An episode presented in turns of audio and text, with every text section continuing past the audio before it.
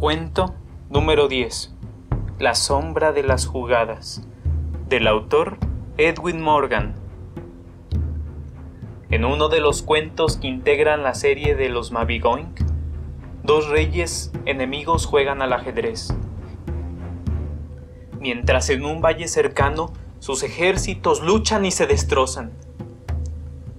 Llegan los mensajeros con noticias de la batalla, pero los reyes no parecen oírlos e inclinados sobre su tablero de plata, mueven las piezas de oro. Gradualmente se aclara que las hazañas del combate siguen los movimientos del juego. Hacia el atardecer, uno de los reyes derriba el tablero porque le han dado jaque mate. Y poco después, un jinete todo ensangrentado le anuncia. Tu ejército huye. Has perdido el reino.